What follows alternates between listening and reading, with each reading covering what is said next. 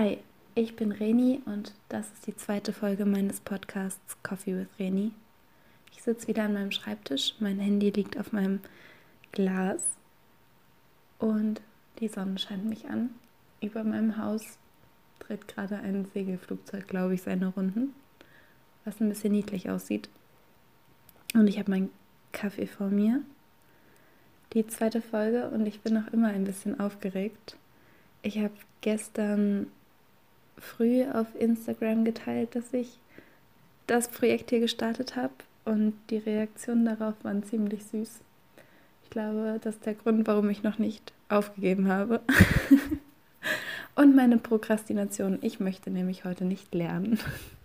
Ich habe gestern schon mal eine Folge oder eine zweite Folge angefangen, aber dann habe ich mir gedacht, dass ich das Ganze doch ein bisschen anders angehe habe mir nämlich heute ziemlich viele Notizen dazu gemacht, weil es heute nämlich um meinen Weg geht, um meine Phasen, durch die ich bis jetzt gegangen bin, was das Thema Essen angeht. Und ja, ich habe mir überlegt, dass ich das Ganze in zwei Teile aufteile. Einmal heute meinen Weg durch die Essstörung und dann nochmal mein Weg und mein Körper. Das soll heute nämlich nicht thematisiert werden, weil es schon genug zu reden gibt über dieses ganze Essensdenk. Heute ist wieder so ein unfassbar schöner Tag. Ich werde wahrscheinlich nachher noch mal eine Runde rausgehen. Und ich habe schon Fenster geputzt. Ich bin wirklich mittendrin in der Prokrastination. Aber ja, also ich bin gerade 21 Jahre alt und ich würde sagen, ich bin seit ungefähr zehn Jahren in dieser Essensproblematik drin. Nochmal eine Triggerwarnung am Anfang. Ich habe keine Therapie hinter mir. Ich bin nicht in Therapie und mein größtes Problem ist, dass ich nicht drüber sprechen kann, also kaum einer weiß von all dem. Genau. Also zehn Jahre, das ist schon echt eine lange Zeit und eigentlich ist es auch echt traurig, wie lange man in so einem Kreislauf drinsteckt und wie viel Zeit es einen doch kostet. Die könnte man nämlich viel besser irgendwo rein investieren das Ganze fing an, dass ich in der Grundschule ein Mädchen in der Klasse hatte, was immer Süßigkeiten dabei hatte. Immer eine Tafel Schokolade oder eine Packung Gummibärchen. Sie hatte immer jeden Tag was dabei und das wollte ich dann auch. Bei uns zu Hause gab es nie Verbote. Also wir haben relativ ausgewogen gegessen es gab manchmal Fertiggerichte, aber wir haben auch frisch gekocht, wir haben Süßigkeiten gegessen. Ähm, mein Papa arbeitet für eine ähm, Chipsfirma, das heißt auch so Snacks waren immer zu Hause. Und ja, uns wurde eigentlich nichts verboten. Es war eigentlich ziemlich gut dann habe ich halt immer dieses Mädchen beobachtet und ich wollte das auch. Ich wollte auch diese Freiheit aber irgendwie haben und dass ich selbst darüber bestimmen kann, was ich esse. Und dann fing es an, dass ich mein Taschengeld genommen habe und nach der Schule immer den Umweg zum Supermarkt gelaufen bin. Und dort habe ich mir dann meistens eine Tafel Schokolade oder eine Packung Gummibärchen gekauft. Bin dann nach Hause gelaufen und meistens war mein erster Weg dann immer vor den Fernseher mit meinen Süßigkeiten. Oder ich habe mir dann zu Hause noch mal eine äh, Schüssel mit Müsli gemacht und sie mit nach oben zum Fernseher genommen. Das war immer mein, mein Weg nach Hause. Supermarkt, Weg nach Hause und dann ab nach oben zum Fernseher. Und manchmal war es so, dass ich dann gleich die Süßigkeiten gegessen habe. An anderen Tagen hatte ich die Süßigkeiten dann auch wie dieses Mädchen mit in der Schule und das war super cool, dass man irgendwie so was Besonderes mit dabei hatte. Und so lief das eigentlich eine ganze Zeit lang. Ich hatte immer Panik, dass irgendwie jemand von meinen Eltern früher nach Hause kam. Also ich war meistens so ein, zwei Stunden, war ich nach der Schule alleine zu Hause. In der Zeit habe ich dann immer oben gegessen. Und wenn ich unten schon die Tür gehört habe, dann fing mein Herz an zu pochen, dass das unfassbar war. Ich wusste überhaupt dann immer nicht, wohin mit mir und ich hatte Angst davor, dass mich irgendwie jemand da oben entdeckt. Naja, aber es war alles irgendwie cool. Und dann kam ich aufs Gymnasium und diese Zeiten nach der Schule waren nicht mehr so da. Ich hatte länger Schule, das heißt, ich hatte nicht mehr so viele Zeit, so viel Zeit am Nachmittag, um da zu essen. Weil wenn ich nach Hause kam, dann war es meistens auch schon so spät, dass auch meine Eltern dann zu Hause waren. Und so fing es an, dass ich abends nach dem Armbrot in meinem Zimmer gegessen habe und nachts. Tagsüber habe ich kaum was dafür gegessen. Ich hatte immer Essen mit für die Schule. Das habe ich meistens weggeschmissen oder in meinem Ranzen gelassen, was zu vielen Streitereien mit meinen Eltern kam.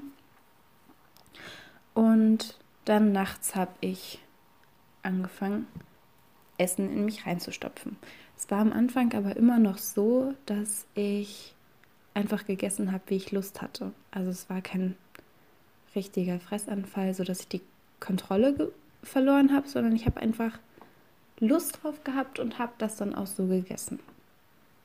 Es war also kein Essen, wo ich mich dann nicht mehr bewegen konnte, sondern es war eigentlich wahrscheinlich verstärkter Appetit und weil ich tagsüber ja nicht so viel gegessen habe, mein Ausgleich. Und dann gab es auch wieder Phasen, wo ich normal gegessen habe. Das war immer sehr wechselhaft. Und mit dem Abi kam bei mir Depression mit dazu. Der ganze Stress, den ich hatte, auch durch die Schule, durch mein Umfeld, der war nicht so gut für mich und die Depression kam und die Fressanfälle in der Nacht wurden immer schlimmer. Und ich fing an, immer zu essen, wenn ich alleine war. Ob es jetzt auch tagsüber frühs war oder auf dem Heimweg, ganz besonders auf dem Heimweg, habe ich immer gegessen. Und ich hatte immer Angst davor, dass mich irgendwie jemand dabei beobachtet oder mich dabei sieht. Mein Weg nach Hause führte mich meistens immer an einem Supermarkt vorbei, wo ich irgendwie angehalten habe. Oder an einem Bäcker. Oder ich bin irgendwie einen ganz großen Umweg noch zu McDonald's oder sowas gefahren. Und habe dann auf dem Weg immer gegessen. Und mit dem Abi kam dann halt auch so richtiger Schulstress mit dazu. Und ich muss sagen, dass ich ein richtig großer Stress und Emotionsesser bin. Also immer wenn ich Stress habe, fange ich an, mehr zu essen. Oder wenn ich meine Gefühle nicht unter Kontrolle habe oder sie einfach zu viel für mich sind. Ich kann nicht so gut mit Gefühlen umgehen und mein Ausgleich dazu ist halt das Essen. Das habe ich mir irgendwann so angewöhnt. Und weil ich ja nicht über meine Gefühle so großartig rede, ist das Essen immer irgendwie mein kleiner mein kleines Auffangbecken geworden. Mit dem Abi, als ich es dann hatte, sind die Depressionen so ein bisschen weggegangen. Ich war immer noch sehr gefühlsdurchwachsen, aber mir ging es auf jeden Fall wesentlich besser. Nur das Essensproblem war noch da. Und dann kam aber auch noch hinzu, dass ich nicht so richtig wusste, was ich nach der Schule machen möchte. Und das war erstmal so ein kleines Loch wieder. Und dann habe ich relativ spontan beschlossen, dass ich ein Au-pair-Jahr machen möchte. Und ich habe irgendwie gedacht, wenn ich mich räumlich von meinem Zuhause trenne, dass dann alles irgendwie ein bisschen besser wird. Pustekuchen, man nimmt seine Probleme überall mit hin. Mit. Und so habe ich dieses Essensding halt auch mitgenommen. Aber es wurde auch ein bisschen besser. Die Fressanfälle wurden seltener, weil ich mehr auf mein Essen oder mehr mein Essen selbst unter Kontrolle hatte. Es hat niemand so richtig auf mich und mein Essen geachtet. in der Familie haben wir maximal abends zusammen gegessen. Ich habe mit den Kindern gekocht und auch äh, gegessen, aber das war halt immer nach meiner Vorstellung. Also ich habe das gemacht, worauf ich in dem Moment Lust hatte und die Kinder haben das dann mit mir gegessen. Ich konnte also unfassbar viel über mein Essen einfach entscheiden. Und auch abends, wenn ich zum Beispiel irgendwie keinen Hunger hatte oder nicht mit der Familie essen wollte, war das kein Problem. Und dann habe ich für mich gegessen und das war völlig okay so. Und das hat alles irgendwie so ein bisschen einfacher gemacht. Meine Zeit in der Familie war schwierig, weil ich jetzt nicht die perfekte Au-pair-Familie hatte. Und deswegen hatte ich teilweise auch psychische Probleme, weil ich mich manchmal ein bisschen einsam gefühlt habe. Und das waren auch die Zeiten, wo die Fressanfälle halt wieder mehr wurden.